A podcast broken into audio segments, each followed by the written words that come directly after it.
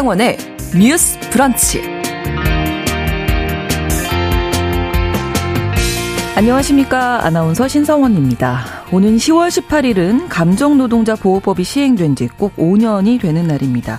하지만 여전히 노동자들은 보호받지 못한다고 느끼는 것으로 나타나는데요.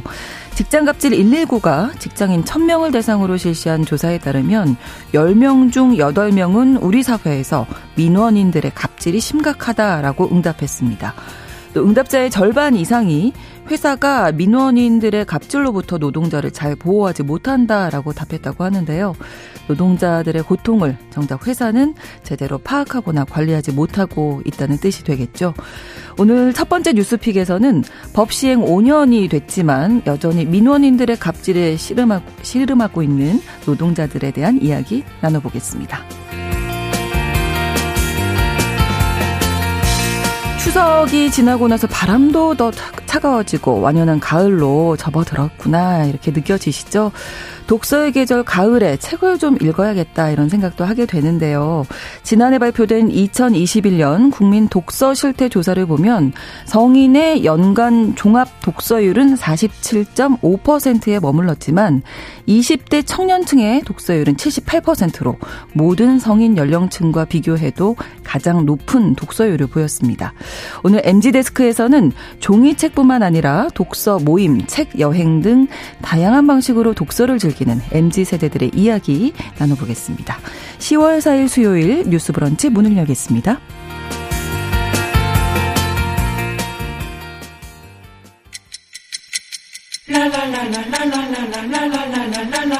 듣고 공감하고 진단합니다. 우리 사회를 바라보는 새로운 시선. 신성원의 뉴스 브런치 뉴스 픽.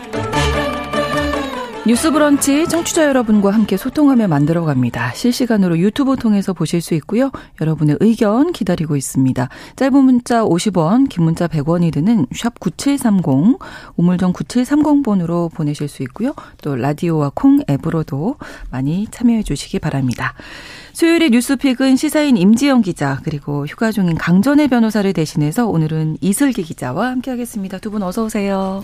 반갑습니다. 네, 안녕하세요. 자, 감정노동자 보호법 이 시행 5년이 됐는데요. 이 5년을 맞아서 관련 조사들 잇따라 나오고 있습니다. 첫 번째 뉴스픽에서 관련 내용 다루겠는데 일단 뭐 직장인 10명 중 8명은 민원인들의 갑질 문제가 심각하다 이렇게 답을 했군요. 네, 네, 어제 한 여론조사 결과가 나왔습니다. 직장인 10명 중 8명이 우리 사회에서 민원인 갑질 문제가 심각하다고 생각한다는 결과인데요. 네. 직장갑질 119와 아름다운 재단이 여론조사 전문기관 엠브레인 퍼블릭에 의뢰해서 직장인 1000명을 대상으로 지난달 4일부터 11일까지 실시한 설문조사 결과입니다. 여기에 따르면 학부모 또 아파트 주민 민원인들의 갑질이 심각하다라는 응답이 83.9%에 달했어요. 네. 이 중에서 34.6%는 매우 심각하다고 답을 했고요. 이렇게 민원인의 갑질로부터 노동자를 보호하기 위한 취지로 앞서 말씀해주신 감정노동자 보호 법이 만들어졌는데 네. 어, 정확한 명칭은 산업안전보건법 개정안이죠. 고객 폭언으로 인한 고객 응대, 근로자의 건강 장애를 막기 위해서 사업주가 예방 조치를 하도록 규정하고 있는데 워낙에 정신노동하는 당사자들의 직업군이 사실은 음. 넓고 그렇기 때문에 다 보호하기가 어려운 현실적 여건이 있는 것 같습니다. 그렇습니다. 이 정말 많은 직업 군들이 여기에 들어가잖아요. 네. 네, 맞습니다. 이제 감정 노동자라고 하면 이제 산업안전보건법상의 그 고객 응대 근로자를 얘기하는데요. 네. 고객을 직접 대면하거나 혹은 이제 정보통신망을 통해서 음. 이제 상대하는 직업군을 얘기를 하고요. 보통은 이제 업무 수행 과정에서 사실 이제 자연스럽게 떠오르는 내 감정이 있잖아요. 근데 그렇죠. 그걸 절제를 하고 내가 느끼는 감정과는 다르게 상시적으로 음. 감정을 표현해야 하는 이런 노동자들을 말하고요. 고용노동부에서는 이러한 감정 관리 활동이 직무의 50%를 넘을 음. 경우 이제 감정 노동자라고 얘기를 하고 있습니다. 네. 뭐 직업군으로는 여러 가지가 있는데 뭐 항공사 객실 승무원이라든지 네, 네. 콜센터 상담원, 뭐 그렇죠. 뭐 호텔이나 음식점에 종사하시는 분들이 음. 있고요. 뭐 최근 최근에는 요양보호사나 보육교사 아. 같은 돌봄 서비스 수행을 하시는 분들도 음. 이 고객 응대 근로자 군으로 보고 있는 상황입니다. 그 그래서 음. 이제 제가 이제 이 사례를 생각하면서 떠오른 사례가 있는데 네. 제가 최근에 이제 지역의 고용센터에 갔었어요. 아, 네네. 네. 고용센터에 이제 업무 창구 업무를 맡아 보시는 분들이 있는데 이제 그 고객과 이제 아크릴판 하나를 두고 그렇죠. 이렇게 접촉을 하시잖아요. 근데 그 아크릴판에 빼곡 특히 A4 용지와 포스트잇을 붙여서 거의 얼굴을 접하기가 힘든 상황인 아. 거예요. 아마도 이제 그 민원인들이 그 공무원 얼굴을 알아보고 또 다른 민원을 넣거나 아. 내지는 좀 극성 민원인이 많아서 그런 일을 하셨던 것 같은데 아, 네, 네, 근데 네. 그런 상황이다 보니까 얼굴이 잘 안 보이고 그렇죠. 입술 모양을 볼 수가 없어서 그렇죠. 예. 의사소통이 좀 잘 안 되는 거예요. 아, 크릴판 있으면 이게 좀 잘 안 들리잖아요. 안 들리잖아요. 네. 그래서 계속 입술 모양을 읽으려고 이렇게 앞으로 했는데 잘 보이지 않고 아. 그래서 옆 창구를 보니까 네. 옆 창구에는 그 A4 용지와 함께 그 민원인 자리에 거울이 놓여져 있더라고요.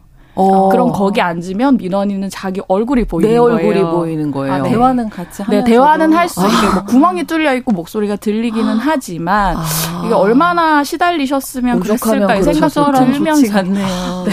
그러면서도 이게 과연 고객 응대가 잘 될까 하는 음. 의문도 음. 드는 상황이었습니다. 사실은 이제 최근에 이제 선생님들 얘기도 많이 하게 됐는데 교사가 이렇게 갑질의 어떤 대상이 될 거라고 누가 상상을 했겠습니까? 정말 음.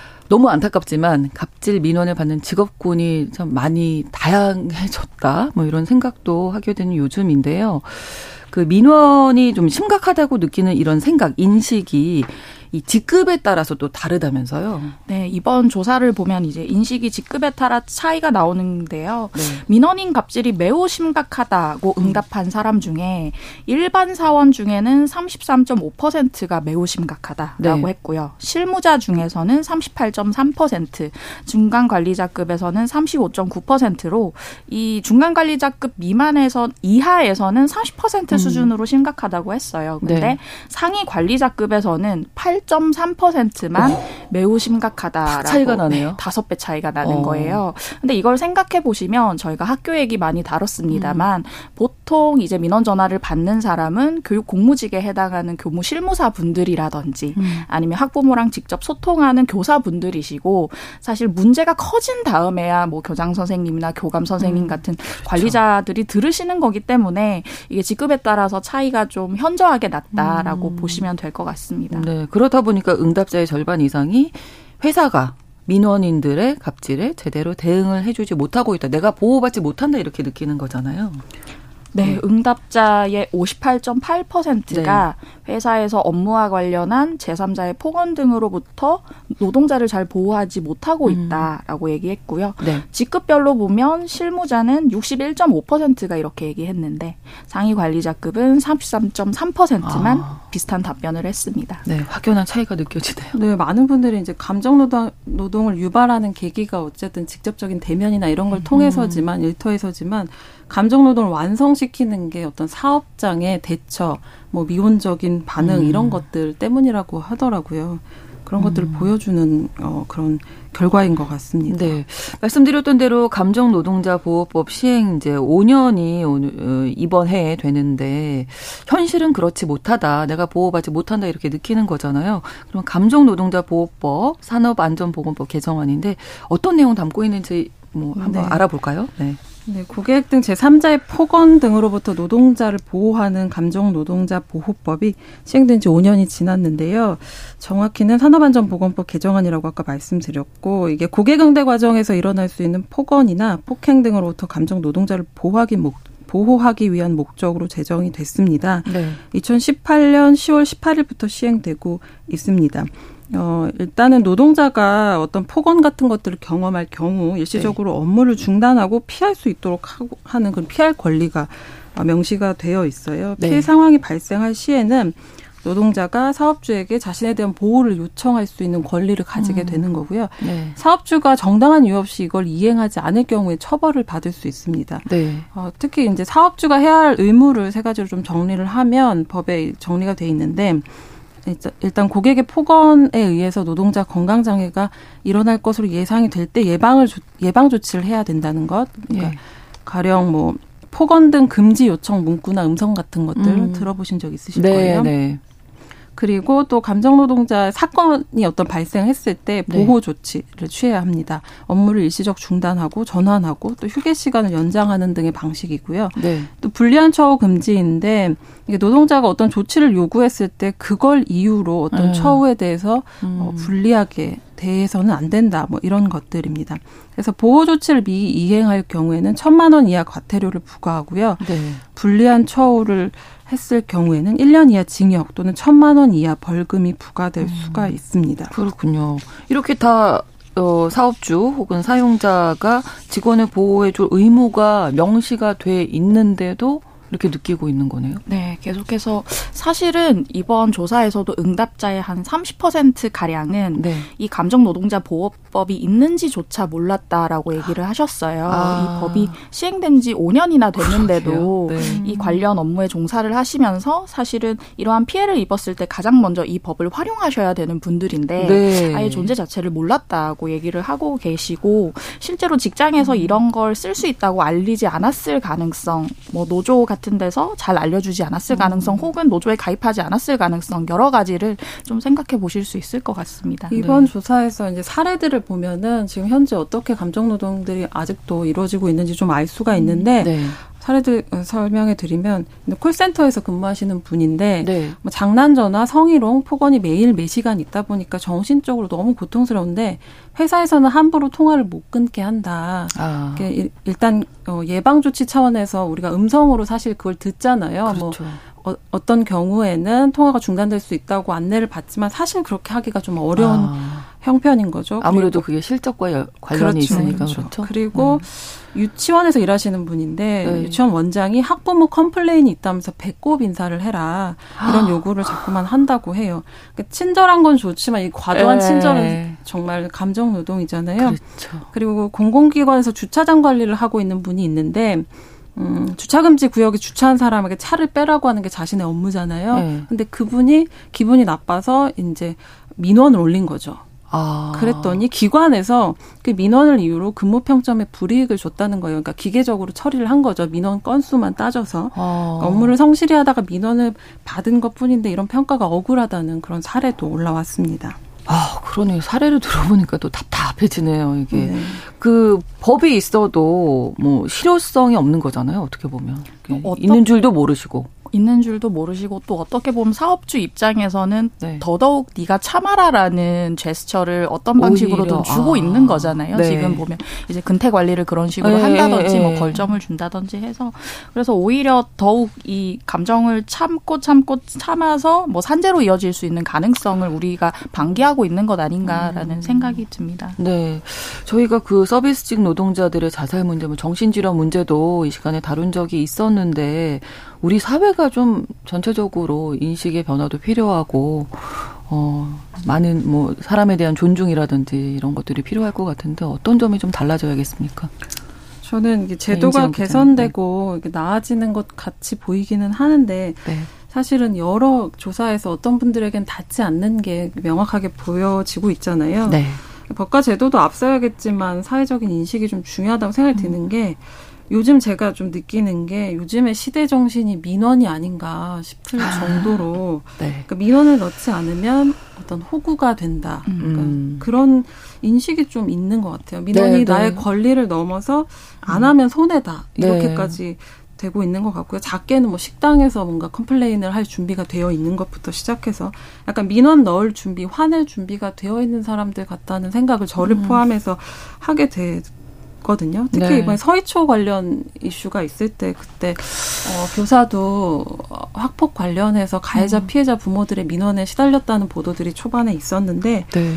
어, 많은 관계에서 사람들이 자신을 좀 소비자로 놓고 있지 않는가 하는 진단이 당시에 아, 좀 나왔었거든요. 네. 네. 그러니까 부모 학부모 관계도 학생 학생과 학부모는 소비자고 소비자예요. 학교, 학교 는 어. 이제 소비자를 만족시키는 공간이어야 하고 아. 이런 가운데 기업은 물론이겠죠. 많은 경우에 악성 민원이 문제다. 모든 민원이 문제가 아니다 하고 있긴 하는데 저는 약간 이걸 시대 정신까지 이야기하는 것이 음. 굉장히 많은 부분 화낼 준비가 되어 있고 네. 민원할 준비가 되어 있다는 측면에서 네. 좀다 같이 좀 돌아봐야 될 지점이 아닌가 싶기도 어, 했어요. 이렇게 네. 말씀하실 때, 아, 그렇게까지는 너무 과하신 거 아니에요? 저도 음. 그렇게 말씀드리고 싶습니다만, 음. 그렇지 않다는 게 저도 또 고개가 끄덕여지는 부분이 있다는 게 너무 안타깝고요. 이슬기 기자님. 네, 저는 이제 몇 가지 통계를 좀 말씀드리고 싶은데, 이제 네. 감정노동 자 보호법이 시행된 지 5년이 됐지만 이 서비스 종사자들이 느끼는 그 삶의 질이라거나 정신 건강이 음. 좋지 않다는 통계들이 많이 나와 있어요. 그렇죠. 그래서 음. 어 이제 국민일보가 한국 생명 존중 희망 재단이 보유한 이제 한국인의 자살 데이터 최근 음. 10년간을 분석했는데 여기 보면 서비스 종사자 및 판매 종사자의 자살자 수가 2021년에 1,267명입니다. 근데 이게 10년 전보다는 네. 조금 줄어든 숫자이기는 해요. 근데 음. 서비스직의 자살 비중 자체는 8.4%에서 9.5%로 오히려 늘어났거든요. 음. 그 사이에 이런 산안법 개정도 되고 네. 노동자를 보호하려는 조치도 했지만 수치가 올랐다고 하는 건 사실 실효성이 없었다라고 그렇죠. 볼수 있고요. 네. 또 관련 연구를 진행한 이제 김이나 한, 한양대 직업환경의학과 교수 얘기를 들어보면 이제 감정 노동자는 일반 다른 인구에 비해서 우울증이나 자살 생각의 위험성이 두 배 가량 높다. 얼마 얼마나 위험한 처지에 있는지를 알 수 있고요. 그리고 아까 이제 임 기자님이 얘기하신 그 어떤 민원할 준비, 네. 영화 제목을 빌리면 민원할 결심이 돼 있는 사회를 얘기를 하면 아, 네. 제가 생각했을 때는 그 우리가 어느 공간에 가나 누군가는 갑이 되고 누군가는 을이 된다는 정의를 그냥 디폴트로 이제 생각을 하시는 네네, 것 같아요. 네. 물론 이렇게 소비자주의에 입각을 해서 음. 내가 돈 내고 세금 냈으니 내 할 말은 하겠다. 음. 어느 정도 이해가 가는 측면이 있는데 이분들도 분명히 직 장에서나 다른 곳에서는 을이실 거란 말이에요. 근데 내가 돈을 내서 갑이 될 수 있는 어떤 자리에 섰을 때 갑 행세를 확실히 하겠다는 의지가 음. 있으신 거예요. 왜냐하면 음. 내가 다른 데서 너무 을지를 당했기 아. 때문에. 그러니까 이게 네네. 사회 네. 전체적으로 봤을 때 갑과 을은 그냥 디폴트 때이기 음. 때문에 이런 현장에 갔을 때 감정 노동자를 대했을 때 내가 확실히 갑 행세를 하겠다. 그리고 이것이 어떻게 보면 조금 어, 저열하게도 느껴지는 게 감정 노동자 대다수가 이 감정 노동의 외주화가 굉장히 또 심각해져서 그렇죠. 네. 이 직장의 위치 자체가 뭐 비정규직이시라든지 네, 굉장히 네. 저임금 안 좋은 음. 상태에 있는데 그런 분들을 향한 이 갑의 시선이라는 게 음. 굉장히 좀 저열하다는 생각도 들고요. 그래서 음. 저는 사실 이러한 갑질을 누군가가 했을 때 네. 엄정한 페널티를 적용을 해서 네. 갑 갑질 자체가 어떤 세상 사는 지혜처럼 보여지기 않게끔 하는 것도 굉장히 제도적으로 그렇죠. 중요한 것 같아요. 사실 네네네. 네, 네. 우리가 온라인 커뮤니티 같은 데 가면 음. 내가 이러이러한 민원 넣어서 이걸 받아냈어요를 자랑을 하거든요. 음. 그게 자랑이 되면 가만히 있지 않으면 네, 말씀하신 것처럼 네. 뭔가 호구가 되는 느낌을 네네네. 받을 수밖에 없는 네. 그렇죠. 그게 자랑처럼 분위기가. 되니까요. 음. 근데 이게 갑을이 디폴트 돼서 어딘가 가서 감정을 배설하는 게 뭔가 사회적으로 나한테 어. 좋은 것처럼 비춰지는 이러한 그렇죠. 악순환에 대한 음. 좀 반성이 사회 전체적으로 필요하지 않나라는 음. 생각이 좀 들었습니다. 그러니까 이 민원이라는 게 원래 이렇게 나쁜 의미는 아닌 거잖아요. 그렇죠. 할 말을 부당, 하시는 부당한 거니까. 네. 처우 뭐 어떤 그런 게 있으면 음. 당연히 할 말은 해야 되는 건데 이제 그게 지금은 이제 좀 과장됐다. 음. 그렇죠. 너무 도를 넘었다. 이런 생각이 좀 드네요. 네. 네, 이제 그 음. 네. 공무원들이 사실 저희가 가장 가까이에서 만날 수 그렇죠. 있는 어떤 민원 창구가 될 텐데 음. 어, 자료 찾다가 그 공무원들의 감정 노동 짐작할 수 있는 좀 지표가 좀 인상적인 게 있어서 소개해드리고 싶어서요. 네. 국회 환경노동위원회 이수진 더불어민주당 의원실이 인사혁신처에서 자료를 받았는데 최근 3년 동안의 공무원 재해 청구 청구 승인 건수 현황 자료입니다. 음. 그러니까 공무원 재해 산재 관련된 것인데 2021년에 5,654건이 재해로 승인이 됐어요. 네. 근데 2022년 5,962건 꽤 어, 늘었죠. 그리고 네. 2023년에는 6월 기준으로 3,803건이 승인돼서 사실상 연말까지 뭐 하면 6천 건 넘겠네요. 네, 역대 네. 최고치를 기록할 네. 것으로 보인다고 하거든요. 유형별로 보면 사고가 가장 많고 음. 질병 장애인데 어, 좀 눈에 띄는 건 질병 중에서 네. 직장 내 괴롭힘이나 민원 업무 스트레스로 인한 정신질환이 크게 늘어났다는 음. 점이거든요. 정신질환 질병 승인 건수가 2021년 167건에서 이듬해 271건으로 62% 정도 늘어났어요. 음. 그리고 매년 질병 승인 건수의 30% 가량이 정신 질환이라고 하거든요. 아. 이게 민원과 관련된 대목이 어떻게 영향을 미치는지 좀 볼 수 있는 지표가 아닌가. 공무원 산재가 음. 매년 최고치를 기록하고 그 안에서 민원이나 업무 스트레스로 인한 원인이 뚜렷하게 증가세를 보인다는 점을 음. 좀 말씀드리고 싶었어요. 그 서희초 사건도 그렇고 최근에 뭐 악성 민원을 받다가 쓰러진 공무원이 사, 사망하기 음. 사망한 사건도 있었거든요. 그렇죠. 최근에도 또 공무원 자살 이슈들이 있고 이래서 그렇죠. 이런 부분에 조금 말씀드리고 싶었습니다. 저희가 뉴스픽에서 이 노동자의 뭐 다양한 이야기들 많이 다루는데 육체 노동이죠. 뭐 이제 물리적으로 어떤 상처를 입게 음. 되고 그런 것도 있지만 정신 건강 부분은 정말 우리가 좀 빼놓지 않고 잘 챙겨야 할 부분이 아닌가. 모두가 좀 신나게 일했으면 좋겠는데 네. 화날 준비가 돼 있다고 하니까 좀 너무 안타까운데요. 네. 덧붙이고 싶은 말씀 있으신가요, 이슬기 기자님? 네, 그래서 저는 그 한 가지 더 덧붙이고 네네. 싶은 말씀은 이런 보호법이 있음에도 불구하고 노동자들 어, 얘기가 어, 잘 먹히지 네. 않는 상황인 건데 그래서 이런 상태에서는 저는 이제 노동자의 권리 의식이 좀 올라가는 것 자체가 중요하다. 음. 뭐 노조 가입률도 좀 더 높아지면 좋겠고 그런 부분이 중요한 것 같고 또 계속 자기 감정을 죽이면서 일을 하시는 상황에서 계속 정량 평가를 지금 뭐 벌점제나 상점제를 음. 통해 받고 있는데 그 정량 평가가 정말 엄정하게 평가되고 있는 건지도 한번 뜯어봐야 할 것 같아요. 무조건 참는 게 미덕이 아니니까 그렇죠. 그런 점도 같이 한번 살펴봤으면 좋겠습니다. 전체적으로 우리 사회의 인식이 좀 바뀌어야 된다 이런 말씀까지 해주셨습니다. 어, 첫 번째 뉴스픽 마무리하고요. 어, 두 번째 뉴스픽에서는 우리 10대들의 건강에 대한 문제를 좀 네. 짚어보려고 하는데 10대 비만 환자가 일단 뭐 크게 늘었다 이런 뉴스가 나왔어요. 네, 국회 보건복지위 소속 더불어민주당 신현영 의원이 국민건강보험공단으로부터 제출받은 자료가 있는데 네. 이 제목이 아동 청소년 비만 및 만성 질환 진료 현황입니다. 어, 지난해 비만으로 진료를 받은 중학생 환자가 951명으로 2018년 4년 전이죠. 그때보다 3배 이상 늘어났다고 어, 해요. 네. 그리고 고등학생 비만 환자가 597명으로 2018년에 2.25배고요. 어. 전반적으로 크게 늘어난 늘어났네요. 수치입니다. 네. 아, 특히 중학생 비만 환자가 코로나 유행 기간이던 2021년에 네. 1,304명으로 크게 늘었는데 작년에 아. 좀 감소한 수치거든요. 951명이. 그런데도 불구하고 4년 전에 비해서 여전히 높은 수준을 보여주고 있어서 음. 코로나 전으로 돌아가기가 참 어렵다 이런 걸 볼 수 있고요. 네. 아무래도 코로나 시기에 이제 신체 활동이 좀 저하되면서 그렇죠. 어. 비만이나 만성 질환 진료를 받은 환자들이 늘었고 그 이전 수준 회복하지 못하고 있는 것으로 보입니다. 그리고 최근에는 탕후루 네. 같은 간식까지 네. 유행하고 있어서 네. 아동 청소년의 건강 관리 뭐 이런 음. 것들에 주의와 관심이 필요하다는 그런 보도들이 이어지고 있는데요. 네. 네, 탕후루는 작을 과일 다 아시죠? 네, 과일을 설탕 설탕 시럽에 입혀서, 네. 입혀서 직접 단, 만들어 보셨다고. 네, 저는 만들어 봤는데요. 전 잘안 네. 되더라고요. 음, 근데 단 거 위에 단 거. 음. 맞죠. 네.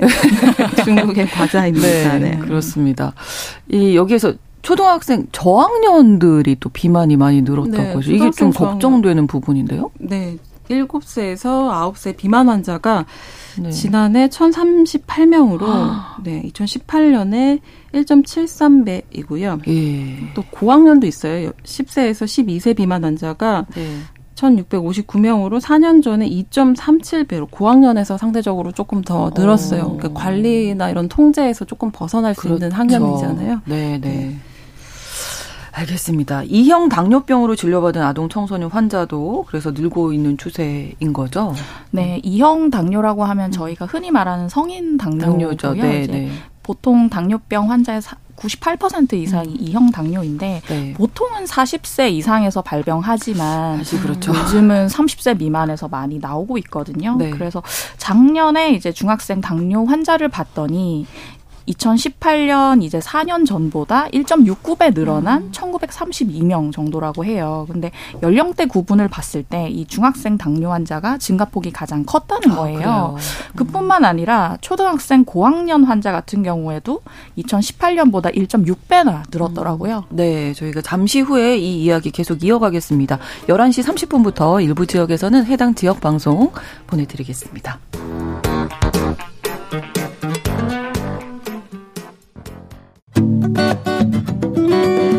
여러분은 지금 KBS 1라디오 신성원의 뉴스 브런치를 함께하고 계십니다. 우리 어, 청소년들의 건강, 아동 청소년들이죠. 건강에 위협이 되고 있는 요소들 이제 생각하고 있는데 아까 말씀하신 이제 설탕 관련해서 당 관련된 그 음료, 뭐 과자 이런 것도 정말 많잖아요. 네. 어른들도 사실은 그런 유혹에서 자유롭지 못해서 사실 그래요. 네. 네. 설탕 제로 음료수 찍잖아요. 그게 더 안 좋다고. 네, 뭐 그런 네. 얘기들도 있긴 한데 네. 사실 아이들이 스스로 제어하는 건 훨씬 그렇죠. 더 어려운 일인 것 같아요. 보면은 그 주스 같은 것도 과일 함량이 거의 없거나 적고 그렇죠. 어, 보면은 이제 캐릭터 이름을 딴 당 음료들이 너무 네. 많아가지고 네. 그 아이들이 그걸 한번 보면 이제 꽂히고 계속해서 사달라고 하고 되죠, 뭐. 네 집에서 안 사줘서 어디선가 도 접하기도 맞아요. 하고 그러기 네. 때문에 좀 우려되는 거는 어쨌든 유아기의 미각이 발달하는 네, 시기잖아요. 이때 강한 단맛에 길들여지면은 평생 설탕에서 벗어나기가 음. 어렵다고 하더라고요. 맞아요. 좀 많이 안 먹은 것 같은데 왜 제가 벗어나기 어려운지 어떤 강렬한 자극이 계속된 설탕 섭취를 부르는 예. 악순환으로 이어지기 때문에 네. 어쨌든 좀 보호자가 관리를 해줄 필요는 있는 것 같아요. 그러니까 이게 맨날 엄마들이 막 이제 싸운단 말이에요. 음. 아이는 달라고 그러고 안 된다 안 된다 하다가 결국은 사주시게 되는데. 그렇죠. 그래서 예. 이게 뒤에 성분 보고서 그나마 뭐 주스의 어떤 뭐 과육 함량이 좀 높은 조금 높은 걸로 그나마 그래도 어쨌든 되죠. 당 네. 섭취가 음. 많다는 얘기인데 아까 잠깐 말씀해 주셨지만 지금 이제 아동 청소년 비만 문제를 이야기할 때 뉴스에 나오는 게 탕후루거든요. 네. 이 간식. 좀 드셔 보셨습니까, 탕후루? 저는 먹어보진 않았어요. 왜냐면 한번 아. 열면 멈출 수 없을 것 같아서 네. 네. 열지 않았는데 그 요즘에 유명한 짤이 있어요. 네. 이제 현직 치과 의사분인데 아, 네, 네. 아. 이 음. 탕후루 유행이 계속되면 내가 조만간 강남에 집을 살 수 있을 거다. 아, 아마 그 얼마나 봤어요. 충치가 많이 생길지를 그렇죠. 예고한 말인데 근데 이게 그 10대들 사이에서 유행처럼 번져서 음. 마라탕후루라는 말을 많이 들어보셨을 거예요. 예, 예. 이제 주식 주식으로 타, 마라탕을 먹은 다음에 간식으로 탕후루를 음. 먹는다라는 매운 거 먹고 그다음에 단 거면 뭐 환상의 조합이죠. 그렇죠. 그래서 네. 얼마나 이 탕후루가 대중적으로 인기를 끌게 됐냐면 네. 유명한 이제 배달업체 중에 하나인 배달의 민족에서 네. 최근에 공개한 통계 자료를 보면요. 지난 7월 기준으로 탕후루 검색량이 올해 1월 대비 47배 늘었다는 거예요. 그래서 4.7배도 아니고 47배. 네. 그래서 요즘 배달 플랫폼에 보시면 검색어 1위에 탕후루가 어, 올라 있는 걸 맞아요. 굉장히 자주 네. 보실 수 있거든요. 네. 그 거기다가 이제 이 탕후루 같은 경우는 먹방을 통해서 많은 인기를 끌게 됐는데 음. 네, 그 ASMR 그쵸 마그작 마그작 이런 소리에 많이 소비하시는데 저희 그 검색어 1위에 저희 네. 집이 좀 많이 아. 기어 있을 것 같습니다. 저도 유튜브 피드에 탕후루가 꼭 뜨거든요. 네. 그거 보면 이제 그 바삭바삭하는 네. 그 소리 ASMR로 많은 관심을 모았고 그러다 보니 이제 학생들 사이에서는 탕후루 먹어봤냐, 같이 네. 먹으러 가자 이런 분위기가 이제 팽배하게 음. 되는 거죠. 네. 저도 어저께 마라탕을 먹었는데 바로 드셨군요. 네. 식당에 10대 학생들끼리 온 경우가 종종 음. 있더라고요. 아, 그래요. 나가서 이렇게 친구들 만나서 이제 뭔가 뭘 할 수 있는 나이가 되면은 음. 그렇게 뭐 마라탕, 마라탕은 좀 비싸긴 하지만 네. 뭐 네, 탕후루 네. 이렇게 음. 가는 것 같아요. 저 같은 경우는 이제 속이 안 좋아서 너무 맵기 때문에 네. 다음 스텝까지는 못 밟았는데 음. 탕후루까지는 네. 어, 이게 사실은 뭔가 지나치게 자주 섭취하면 건강에 좋지 않다는 지적은 당연히 나올 그렇죠. 만한 건데 네. 사실 마라탕 아니고 뭐 떡볶이나 치킨을 넣어도 마찬가지일 음. 거라고 네. 생각을 해요. 근데 탕후루는 과도한 당 섭취가 우려된다는 점에서 이런 때 얘기가 나오는 음. 것 같은데 사실 달고나 유행했을 때도 설탕 덩어리였잖아요. 그렇죠. 설탕은 네. 녹인 거잖아요, 네. 사실. 그렇죠. 네. 이게 국감에도 지금 소환 예정이라면서요? 네, 10일부터 국정감사가 시작되는데 네. 국회 보건복지위원회가 이번 국감에서 인기 탕후루 프랜차이즈 대표를 증인으로 채택했다고 어. 하거든요. 네. 찾아보니까 그 몇년 전부터 좀 보이긴 했는데 최근에는 전국에 400개 넘는 가게가 아, 있다고 하더라고요. 탕후루는 어, 그래 10대 중심으로 선풍적 인기를 끌고 있, 있기 때문에 그 어린이 청소년들의 설탕 과소비 논란과 길거리 위생 문제를 질의하기 위해서 음. 증인으로 채택했다 이렇게 밝혔습니다. 네. 또 한 가지가 이제 마라탕으로의 이제 마라탕 네. 얘기도 네. 빼놓을 수가 없는데 이게 좀 맵기는 합니다만 중요한 건 마라탕 프랜차이즈들이 식품위생법 위반에 걸렸다. 이게 이제 건강에 정말 직결되는 문제잖아요. 네. 위생 관련된 건데. 이제 국회 보건복지위 소속 서영석 더불어민주당 의원이 식약처에서 받은 그 외식 프랜차이즈 식품위생법 위반 현황을 보면요. 네. 이제 2018년부터 올해 6월까지 마라탕 프랜차이즈 같은 경우는 식품위생법 위반 건수가 매장 수 대비 한 20% 정도 됐다는 거예요. 오. 어. 이게 프랜차이즈 상위 업체 기준이긴 한데 그 가운데 이제 다섯 매장 중에 한 곳은 식품위생법 위반으로 걸렸다라고 아. 보시면 되고 네. 떡볶이 떡볶이 프랜차이즈 상위 같은 경우는 11%, 음. 치킨 같은 경우는 9%에 이르는 것으로 나타났는데요. 이제 마라탕 같은 경우 어떤 걸 많이 위반했냐를 음. 봤더니 기준 및 규격 위반이 54건으로 가장 많았고요. 네. 위생 교육을 미이수했거나 건강 진단을 실시하지 않았다라는 음. 것이 이제 각 12건 정도로 됐습니다. 네. 어, 저희 청취자 한 분이 탕후루 맛있다고 해서 드셨는데, 음. 온 가족이 다 맛있게 먹었는데, 저만 이가 너무 아파서 치과에 다녔습니다. 조심하시라고 8625번으로 이렇게 남겨주셨거든요. 그러니까 탕후루도 조심하셔야겠고, 마라탕은 또 너무 매우니까 위가 또 놀라지 않을까. 어, 근데 이제 위생 관련해서도 좀 주의를 해 주셔야 하고, 사실, 우리 어린 아이들이 뭐 청소년들이나 아동들이 많이 먹기 때문에 건강하게 오래오래 살아야 되잖아요. 그러니까 우리 사회가 이제 좀 아이들의 건강에 좀 당연히 신경을 써야 될 텐데요. 네. 네, 젊은 층 중심으로 이렇게 당류가 많이 든 음식에 굉장히 길들여져 음. 있잖아요. 음, 네. 디저트류 같은 것도 유행도 돌고 돌고. 네. 또 아까 말씀하신 것처럼 뭐 SNS에 뭔가 그런 예쁜 디저트 네. 사진이나 뭐 탕후루나 그런 거 전체적인 사회 분위기가 약간 아이들로서는 장려하는 분위기로 음. 느껴질 수밖에 없는 그런 환경이기도 한 것 같아요. 근데 네. 이게 아동 청소년만의 이슈는 아니고 이후에 또 나, 나중에 사회가 치러야 할 비용 같은 것들이 있을 테니까 그걸 고려하면 좀 어릴 때부터 관리를 해야 될 것 같은데 최근에 젊은 층 건강이 우려되는 네. 관련 지표가 나왔습니다. 5년 동안에 20대 당뇨병 환자의 증가세가 전 연령대 가운데 가장 가파르게 아, 상승했다고 네, 하거든요. 네, 국회 보건복지위원회 소속 서영석 위원이 그 건강보험심사평가원으로 부터 받은 자료인데요. 만성 질환자 현황입니다. 2022년에 20대 당뇨병으로 치료받은 환자 수가 4만 2,600여 명이었는데 고혈압으로 치료받은 환자 수는 4만 2,798명으로 같은 해 전체 전체 20대 인구수의 1.3%가 오. 당뇨병이나 고혈압으로 치료를 받았어요. 굉장히 네. 높은 수치거든요. 또 평생 관리를 해야 되잖아요. 네, 네, 그렇죠. 발병이 되면. 그래서 특히 증가율만 놓고 보면은 음. 80세 미만 연령대 가운데서는 20대가 47.7%로 가장 큰 폭으로 음. 상승을 했다고 하더라고요. 뭐 이런 것뿐만이 아니라 요즘 아이들은 특히 라면이나 과자, 치킨 뭐 이런 식의 가공식품, 네, 뭐 패스트푸드 뭐 이런 거 많이, 많이 노출이 네. 되어 있어서 부모님들 많이 걱정하시는 게 성조숙증이잖아요. 그렇죠. 네. 체지방이 이제 표준 이상으로 증가해서 성장판이 빨리 다치게 될까봐 음. 굉장히 우려하시는데 아이들 식습관 관리는 어쨌든 성조숙증 예방하는데도 중요하니까 좀 관리가 필요한 것 같아요. 네. 네. 그러니까 음료에 아까 당이 많이 들어있다 이런 얘기 해주셨는데 해외 다른 나라들 보면 설탕세라는 걸 도입을 했다면서요. 네. 이제 설탕세 네. 같은 걸 적극적으로 도입을 해서 네. 이제 특히나 이제 과당이 들어간 음료를 네. 만드는 기업들에 많이 부과를 하고 있어요. 그래서 세계보건기구 같은 경우는 비만을 21세기 신종 전염병으로 규정을 오. 어. 하면서 네. 이러한 설탕세 부과 추세가 늘고 있고요. 뭐 많이 알려진 국가 가운데는 뭐 호주나 아일랜드, 네. 스페인, 포르투갈 등이 이제 설탕세 선도국으로 분류가 되고 있습니다.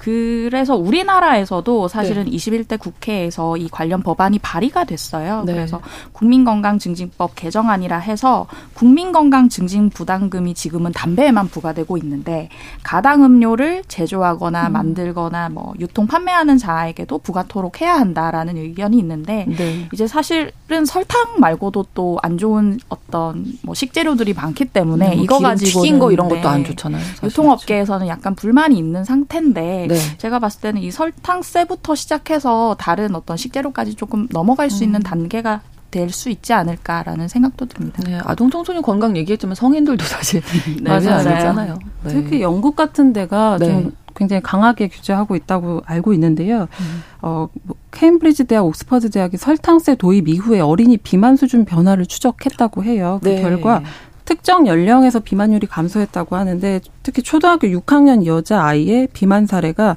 종전 대비 8% 줄어든 것으로 조사됐다는 결과가 있거든요. 근데 물론 남아나 다른 연령대에 미친 영향이 입증되지는 않았어요.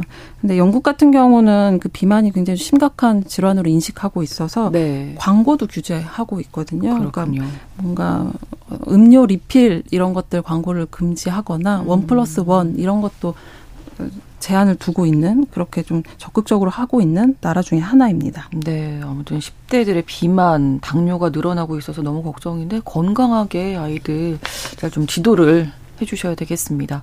수요일에 뉴스픽 마무리하겠습니다. 시사인 임지영 기자 그리고 오늘 이슬기 기자까지 두 분 고생하셨습니다. 감사합니다. 고맙습니다. 신성원의 뉴스 브런치는 여러분과 함께합니다.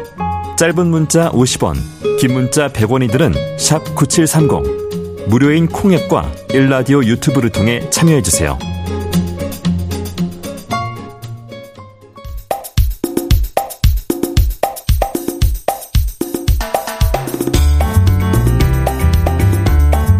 청년들의 시각으로 우리 사회를 진단합니다. 뉴스 브런치 MZ데스크. MZ 데스크 시작하겠습니다. 오늘도 대학내일 20대 연구소 이혜인 수석, MZ 세대 트렌드를 쉽고 빠르게 전달하는 미디어 캐릿의 이시은 에디터 두 분과 함께합니다. 어서 오세요. 안녕하세요. 어떻게 연휴는 잘 보내셨죠? 네, 너무 네. 금방 갔네요. 아, 네. 어, 이시은 에디터 결혼한 지 얼마 안 되셔갖고. 어, 네 맞아요. 네. 처음으로 시댁 갔다 시댁 왔습니다. 어떠셨어요? 너무 재밌었고 또뭐 어, 머니랑 아버님이랑 수다를 아. 엄청 많이 떨었어요. 그래서 아. 어, 나름 되게 친해진 어, 느낌. 어, 분위기 좋네요. 아 예, 몇 년 후에 또 제가 다시 여쭤보도록 저 예상과 너무 다른 질문 패턴이 나와서 당황스럽네요. 네. 자, 오늘 어떤 이야기 네. 나눠볼까요? MZ 세대 아. 요즘 정말 날씨가 너무 쌀쌀해진 것 같아요, 갑자기. 갑자기 훅 추워졌죠. 네, 맞아요. 네. 해도 또 여름보다 짧아졌고. 아, 아, 정말 이제 가을이 왔다라는 게 실감이 나는데요. 네네. 네, 가을 하면 사실 떠오르는 것들이 좀 많잖아요. 뭐 네. 단풍놀이라든지 뭐 그렇죠. 뭐 제철 음식이나 트렌치 코트 같은 네. 가을 옷. 음. 그리고 또 바로 독서의 계절이라는 건데요. 그렇죠. 네. 네, 오늘은 MZ 세대가 독서를 즐기는 법 그리고 또 독서 문화에 대해서 알아볼 예정입니다. 아무래도 이제 젊은 세대일수록 동영상 뭐 그렇죠. OTT도 발달하고 음. 해서 그런 걸 많이 보지 않겠나 했는데 MZ 세대가 독서 많이 한다면서요. 네, 사실 뭐 MZ 세대와 트렌드 하면 유튜브, 뭐 맞아요. PC, 네. 모바일 저희가 앱 트렌드도 많이 다뤄서 독서 트렌드라고 하면 조금 어색하게 음. 느껴지실 수도 있을 것 같은데요. 사실 독서를 즐기는 이들이 세대를 불문하고 꾸준하게 있었습니다. 네. 그런데 이제 시대와 환경이 바뀌면서 요즘 독서를 즐기는 방식들이 꽤 다양해졌더라고요. 네. 그래서 그 몇 년간 MZ 세대 사이에서 주목받은 독서 관련 행사나 굿즈들도 있고 독서 관련 핫플레이스도 있어서 오늘 요것들을 좀 중심으로 소개를 해드리려고 합니다. 네네. 네 맞습니다. 또 독서가 아예 트렌드가 되었다라고 보기보다는 음. 이제 독서 관련 문화가 굉장히 다양해졌다라고 보는 게 맞는 것 같고요. 네. 그리고 그런데 좀 먼저 아, 요즘 또 친구들은 정말 영상 많이 음. 시청한다는데 독서를 취미로 생각하는 이들도 많은가 뭐 싶으실 것 같아요. 네네네. 네. 그래서 관련해서 저희가 좀 몇 가지 데이터를 좀 살펴봤는데요. 네. 먼저 사, 사실 그 통계청의 국가 통계 포털에 따르면 올해 2030 세대가 책을 사는데 쓰는 비용이 네. 1만 원 밑으로 떨어졌다는 소식이 있습니다. 또 아. 1만 원 밑으로 집계된 것은 2006년 이후에는 또 처음이라고 해요. 근데 또 있는 독서율과는 또 다른 게 종이책을 구매하는 게 아니라 이제 전자책을 선호하는 사람들도 있기 때문인데요. 네. 네, 또 실제로 문화체육관광부가 지난해 발표한 2021 국민 독서 실태 조사에 따르면 성인의 연간 종합 독서율은 이제 47.5%를 기록했지만 20대 청년층의 독서율은 78.1%로 모든 성년 성인 연령층이랑 이제 비교했을 때 네. 가장 높은 독서율을 보였다고 오, 합니다. 네. 네. 종이책을 구매하는 이들은 좀 줄고는 있지만 네. 독서율 자체는 좀 높 아지고 있다. 있다 이렇게 보시면 될 것 같아요. 그러니까 종이책은 사지 않지만 다른 방법으로 음. 책을 보고 있다는 네네, 거네요. 맞습니다. 그러면 맞습니다. 네. 잠깐 앞에서 뭐 살짝 이야기 나왔지만 음. 이북이라 부르는 전자책 시장이 이제 큰 것이 한몫한 것 어, 같습니다. 뭐 네. 저희가 특정 앱 같은 전자책 플랫폼들이 2016년도쯤부터 생겼는데요. 음. 이때 큰 화제를 모으면서 이제 2020년 들어서 아이패드 같은 이런 음. 휴대용 태블릿이 학생들 사이에서도 유행하기 시작했어요. 네. 실제로 대학가에서는 요즘 노트 대신에 이런 태블릿 그렇겠죠. PC 많이 쓴다고 하더라고요. 네. 그러면서 이북 접근 연령층이 좀 낮아졌다는 분석도 있습니다. 그리고 아예 이제 그각 사들에서 독서용 태블릿을 독서 전용으로 눈이 좀덜 필요한 네. 이런 태블릿들을 만든 게 또 주요했고요. 제가 얼마 전에 이걸 구입했잖아요. 책 좀 읽어보려고. 저 약간 MZ 세대 트렌드 약간 좀 쫓아가지 않나? 아, 왠지 좀 멋있게 느껴지고요. 아, 네. 책을 좀 읽어야겠다 하는데 책을 들고 다니려니까 이거 좀 불편하더라고요. 무겁고 좀 어, 네. 어딘가 이렇게 가방에 안 들어가는 사이즈일 음, 때도 있고 음, 이래서 네, 이런 태블릿이 굉장히 유행이고 네. 실제로 저희가 미디어 캐릿에서 100명의 20대에게 스마트폰에서 가장 자주 사용하는 앱을 제보를 받았었어요. 네. 근데 그 중에 실제 앱 인기 순위 5위 이내에 든 적이 많습니다. 오. 그래서 1020 이용자 비율이 50%가 넘어가는 앱 22개를 추렸는데 네. 여기에 뭐 어떤 서재, 뭐 북적 땡땡 아, 이런 네네. 독서 관련 앱 앱들이 굉장히 많이 있었어요. 어. 재밌었던 점은 어떤 독서를 하기 위해 책을 구매하는 앱뿐 아니라 그냥 내가 읽은 책을 기록하기 위한 앱도 이 음. 순위 안에 들어서 좀 화제였다는 겁니다. 네. 그러니까 내가 어떤 책을 읽었는지 음. 기록하고 월별 독서량도 통계로 보면서 그렇죠. 실제 독서 행위를 많이 한다고 볼 수 있을 것 어. 같아요. 네, 또 저 이 앱이 정말 좀 인기인 이유가 좀 재미있게 느껴졌는데요. 네. 인증하는 방식이 요즘 MZ 세대의 needs를 좀 잘 파악했다라는 생각이 들더라고요. 있고요. 네. 또 요즘 다꾸가 대세잖아요. 이게 다이어리 꾸미기인가요? 다이어리 꾸미기랑 살짝 비슷한 유형인데 다꾸가 네네 다이어리를 막 이렇게 아다 꾸민다. 다이어리를 막 꾸민다. 아, 이런 다이어리 뜻인데. 꾸민다는 음. 줄 알았어요. 네 맞아요 맞아요. 그 뜻이랑도 연결이 되는데요. 아. 근데 이 다꾸가 이제 유행한 것이 SNS에 내가 다이어리를 꾸민 걸 찍어서 아. 인증하고 또 자랑하는 게 재미있어서인 것 같거든요. 음. 그래서 내가 얼마나 잘 꾸몄나도 자랑을 하고 네. 또 누가 얼마나 잘 꾸몄나도 이제 구경도 하고 요래서 이제 닭구 문화가 이제 SNS 상에서 이제 굉장히 유행을 한 음. 건데 책 도 똑같습니다. 요즘에 책을 인증하는 그 북스타그램이라는 해시태그 문화가 있는데요. 네. 이 북스타그램이라는 단어를 달고 올린 인스타그램 게시물이 무려 560만 개가 아. 넘습니다. 네. 네, 방금 말씀드린 독서 앱이 이렇게 책을 인증하고 싶게 아. 만들었더라고요. 제가 조금 설명을 해드리면 네. 완독한 책을 이제 딱 입력을 하면 그게 이제 블록 탑처럼 레고처럼 쌓이거든요. 아. 네, 그런데 이제 책마다 페이지 수가 있잖아요. 네, 네. 이제 그게 자동으로 입력이 되고 페이지 수가 많은 책을 입력할수록 그 블록 두께가 굉장히 두꺼워져요. 두꺼워지는 거예요. 아, 그러면 실제로 책을 약간 이렇게 쌓아놓는 맞습니다. 그런 느낌. 네, 그래서 아. 제가 책을 되게 많이 읽었으면 그 블록 탑이 남 남들보다 높겠죠. 그래서 아. 그것들을 찍어서 내가 얼마나 독서를 좋아하는 사람인지 이제 인증을 하는 것이 이제 대세로 떠오르고 있는 겁니다. 그렇군요. 성취감을 좀 맛볼 수 네, 있게 이렇게 직접 보니까 내가 어느 정도 읽었는지를 알 수 있군요. 네.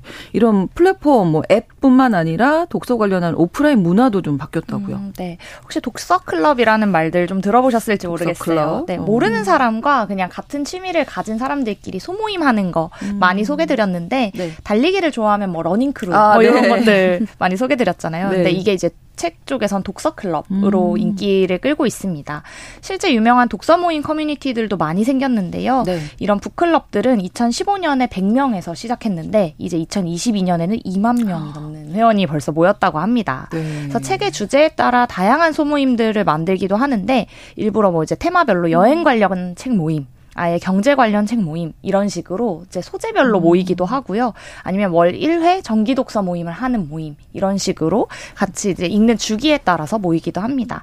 그래서 이렇게 모인 회원들이 이제 플랫폼 이 음. 나서서 회원들을 위해서 오프라인 행사를 제공해주기도 해요. 그래서 뭐 네. 뭐 책과 관련된 공연을 보거나 강연을 듣거나 파티를 하는 등 다양한 제휴 혜택을 주는 거죠. 음. 그래서 독서가 취미인 이들끼리 이제 독서라는 소재를 중심으로 건강한 커뮤니티를 좀 형성할 수 있어서 선호하는 분들이 음. 많다고 합니다. 네. 네. 맞아요. 제 주변에도 사실 이 독서 클럽에 돈을 내고 가입하는 이들이 꽤 많습니다. 오, 네, 네. 한 달에 몇 개 이상의 책을 읽고 또 독후감을 제출해야 되고, 아, 네 그거를 이제 토대로 독후감을 제출을 해야 하는 거군요. 네, 내가 무엇을 아. 읽었는지도 독후감을 제출하고 어. 그걸 토대로 월 1회씩 모임을 갖는 식인데요.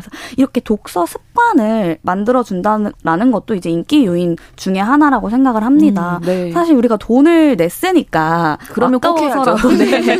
아까워서라도 이제 독서 규칙을 꼭 실현을 하고자 그렇죠. 하는 건데요. 네, 네. 요즘에 이제 자기 개발이나 갓생 살려고 하는 음. 이렇게 많은 이들이 이런 습관을 만들어 준다라는 모임을 선호하는 경향이 있는 것 같습니다. 그래서 네. 어떻게 보면은 이제 스스로 하기 힘든 독서를 좀 습관화해 준다. 이 음. 독서 클럽이. 그래서 이제 약간 배운다라고 생각을 하는 것 같아요. 여기서 한 발짝 더 나아가서 MZ 세대 여행 갈 때도 책이 빠지지 않는다면서요. 예전에 해외 여행 가 보면 외국 사람들 다 이렇게 기차 어, 안에서 맞아요. 지하철 안에서 책 보고 있잖아요. 맞아요. 그게 정말 저희 나라랑 네. 다르다고 우리는 생각했습니다. 다 동영상 핸드폰 보고 맞아요. 있는데 맞아, 이게 다르다 이런 네, 거네요. 맞습니다. 이제 그래서 여행을 갈 때도 북캉스 간다라고 계획하는 트렌드가 음. 생겼어요. 네. 그래서 북캉스는 뭐 아마 신조어지만 유출 네, 가능하실 네, 거예요. 북에다가 호캉스 더해서 만든 음. 신조어인데요. 방금 말씀 주신 대로 여행 갈 때 이제 아예 책을 목적으로 가는 경우도 좀 생겼다는 겁니다. 이제 숙소에서 아예 독립 서점을 같이 운영하는 곳을 일부러 방문하거나 아, 네. 책을 읽기에 좀 적합한 이제 출판 단지 같은 데 숙소를 음. 방문해서 이 책을 좀 더 읽어보는 휴가를 가는 건데요. 뿐만 아니라 여행지를 그냥 가더라도 뭐 네. 소규모 서점, 독립 서점을 찾으면서 이 책을 좀 가까이 하려는 시도가 늘고 있습니다. 음. 가령 부산 여행 갈 때 독립 서점 검색해서 그 장소를 여행 루트에 어. 미리 추가하는 거죠. 그래서 네. 아예 여행 계획에 서점 방문이 들어가는 거예요. 음. 그래서 이런 트렌드에 좀 맞춰서 각 서점들에서는 이제 표지를 알 수 없게 아예 포장을 해서 추천사만 적어놓은 뭐 어떤 어떤 사람에게 해서 이런 것들을 뭐 선물하게 하거나 자기에게 좀 구매할 수 있도록 하거나 음. 이런 걸 미스터리 북이라고 많이 부르더라고요. 네. 이렇게 하거나 아예 책을 읽을 수 있는 휴게 공간, 뭐 아예 책과 관련된 간단한 소품들을 파는 편집샵 이런 음. 것들을 운영하면서 자체적으로 좀 즐길 수 있는 컨텐츠를 확장하고 있어요. 그래서 네. 최근에 뭐 이제 국내 지역 더하기 독립 서점 음. 검색하는 게 여행 문화 중에 하나로 네. 자리 잡게 되었다고 기억하시면 합니다. 좋겠습니다. 어, 제가 저렇게 해봤거든요. 네. 제주도에서 이제 한 달 살기를 할때 아. 주변에 이제 숙소 주변에 독립 서점이 하나 있었거든요. 음, 많아요. 네, 네. 거기에 이제 제주도 관 제주도니까 제주도 관련 독립 서적들이 굉장히 많았어요. 아, 그래서 그렇구나. 네 그런 지역 관련해서 좀 보기 힘든 서적을 좀 찾을 수 있다라는 음. 것도 매력 중에 하나인 것 같고요. 네. 그리고 또한 서울 국제 도서전이라고 네. 이제 mz 세대 사이에서 되게 큰 축제 중에 하나로 떠올랐거든요. 음. 그래서 다른 지역에 사는 분들이 이 행사를 즐기기 위해서 이제 서울에 놀러 오시는 경우도 굉장히 많더라고요. 그래서 이 국제 도서전 측에 의하면 매년 방문객이 많아지고 있다라고 하는데 네. 올해에는 관람객이 약 13만 명으로 작년에 비해서 30% 음. 이상 증가했다고 합니다. 그래서 이 도서전이 매년 이제 SNS에서 화제가 되기도 하는데요. 네. 최근에는 이제 슬램덩크 부스가 아, 네, 아무래도 특히 네 인기였다라고 네. 합니다. 네, 구하기 힘든 단행본도 있고 또 도서전에서만 제공하는 굿즈가 있어서 네 그런 것 같습니다. 네. 네 이런 도서전에도 이제 mz 세대 공략하기 위한 다양한 행사가 많은데요. 한 출판사는 이제 줄 서는 방문객들에게 기다리면서 휴대폰으로 할 수 있는 어떤 심리 테스트 같은 것들을 한다거나 네. 뭐 이런 것들이 마치고 나면 항상 우리 많이 이야기하는 나에게 어울리는 개인에게 음. 좀 맞춤으로 추천해주는 큐레이션 까지 이렇게 해줘서 이런 것들을 인증하는 이들도 많았고 네. 또 그렇게 추천받은 책은 좀 내 책처럼 느껴지니까 그렇죠. 나한테 맞는 거니까 네, 그래서 또 한번 음. 또 이렇게 trial 하게 되는 계기가 되기도 하고 그렇다고 합니다. 네, 요즘 출판사들도 뭐 mz 세대 겨냥하기 위한 음. 시도를 다양하게 하고 있는데 책 관련 굿즈가 인기라면서요. 네, 음. 말씀해주신 것처럼 요즘 출판사 굿즈들도 정말 독서 붐에 한몫하고 오. 있습니다. 네. 어, 예전에 사실 책 사려고 서점에 가면 네. 저는 서점에 자주 갔었거든요. 음. 초등학교 중학교 중학생 때 아, 네. 사은품으로 파우치 같은 거 네, 네. 줬었잖아요. 잡지 사면 네, 네, 맞아요. 저 같은 경우도 패션 잡지를 굉장히 좋아했었는데 네. 네. 이때 잡지 사면 화장품 같은 거 줬잖아요. 그렇죠. 립스틱 하나라도 네, 맞아요. 네.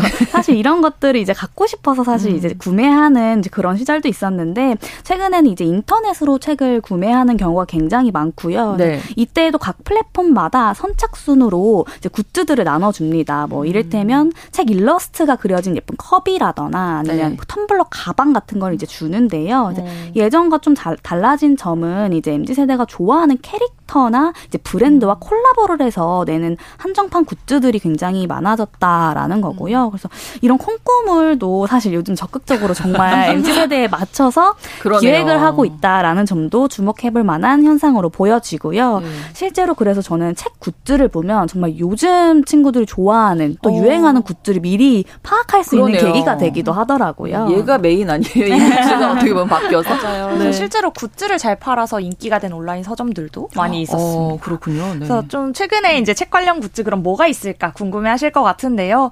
요즘 북커버가 인기를 음. 끌고 있습니다. 네. 그러니까 북커버는 말 그대로 책에 옷을 입히는 그 겉에 싸는 그렇죠. 책 포장하는 네, 거. 책 포장지라고 네. 보면 되는데 이제 카페나 대중교통에서 아까 말씀 주신 것처럼 책은 읽고는 싶은데 아, 내가, 내가, 무슨 뭐 책을 읽는지. 읽는지는 가리고 싶은 거예요. 그래서 그 심리를 공략한 굿즈라고 보시면 아, 됩니다. 네. 이게 사실 일본이나 해외에서는 굉장히 좀 유행하고 있는 이미 음. 그런 문화라고 하더라고요. 한국에서는 이제 유행 시작한 지 얼마 안 되는 문화인데 아, 음. 인스타그램에서 이제 북커버 게시물이 5만 건 이상 올라오면서 좀 계속 트렌드로 떠오르고 있습니다. 네. 뭐 가죽 커버, 손뜨개 커버 뭐 이렇게 좀 다양하게 준비가 되고 있고 네. 한 출판사는 그래서 이제 이런 트렌드를 공략해 멤버십에 가입하면 이런 것들을 제공하는 형태로 굿즈로 음. 아예 이제 공략해서 음. mz 세대를 인입시키기도 했습니다. 네, 그럼 마지막으로 mz 세대 사이에서 유행하는 네네. 책 떠오르고 있는 책 어떤 게 있을지. 어, 또 최근에 베스트셀러 이제 다들 아실 수도 있어요. 이제 도둑 맞은 집중력이라는 책이 네. SNS에서 정말 큰 화제가 되었는데요. 이제 네. 자기 개발에 관심이 있는 이들 사이에서 정말 핫하게 떠오른 도서입니다. 이제 그 이유가 이제 MZ 세대의 특성과 또 연결이 되는데요. 네. 최근에 뭐 SNS나 유튜브 자극적인 콘텐츠를 정말 끊을 수 없다라는 음. 이제 현상이 있는데 이제 그거를 MZ 세대가 도파민 중독이라고 불러요. 아, 아, 나 정말 도파민에 중독된 것 같아 요즘 뭐 이런 식으로 부르는데요. 이제 네. 그 도파민이라는 게 이제 쾌락을 느끼게 해주는 신경 전달 물질인데 특히 지세대가 타세대에 비해서 SNS 접속 시간도 정말 길고 네. 또 쇼폼 콘텐츠를 음. 정말 많이 시청하는 경향이 있잖아요. 그래서 네. 이 도파민 중독을 치료하자라는 의미로 도둑맞은 집중력이라는 어, 책이 입소문을 네. 타게 된 겁니다. 이제 네. 이 책이 뭐 인터넷 중독 문제를 일으키는 사회 시스템을 좀 지적하고 또 그걸 해결하기 위한 방법을 제시하고 하고 있다고 합니다. 음, 이해수석 짧게 말씀해 주시면. 아, 네. 저는 사실 뭐 교양 도서로 떠오른 책보다 하나 이제 오늘에 맞는 음. 책 추천해 드리고 음. 싶은데 저희 시간이 다 돼서 어, 네. 네, 개인적으로 다음 주에 듣도록 하겠습니다. 다음 주에 한번 네, 네, 준비해 네. 오도록 하겠습니다. 알겠습니다.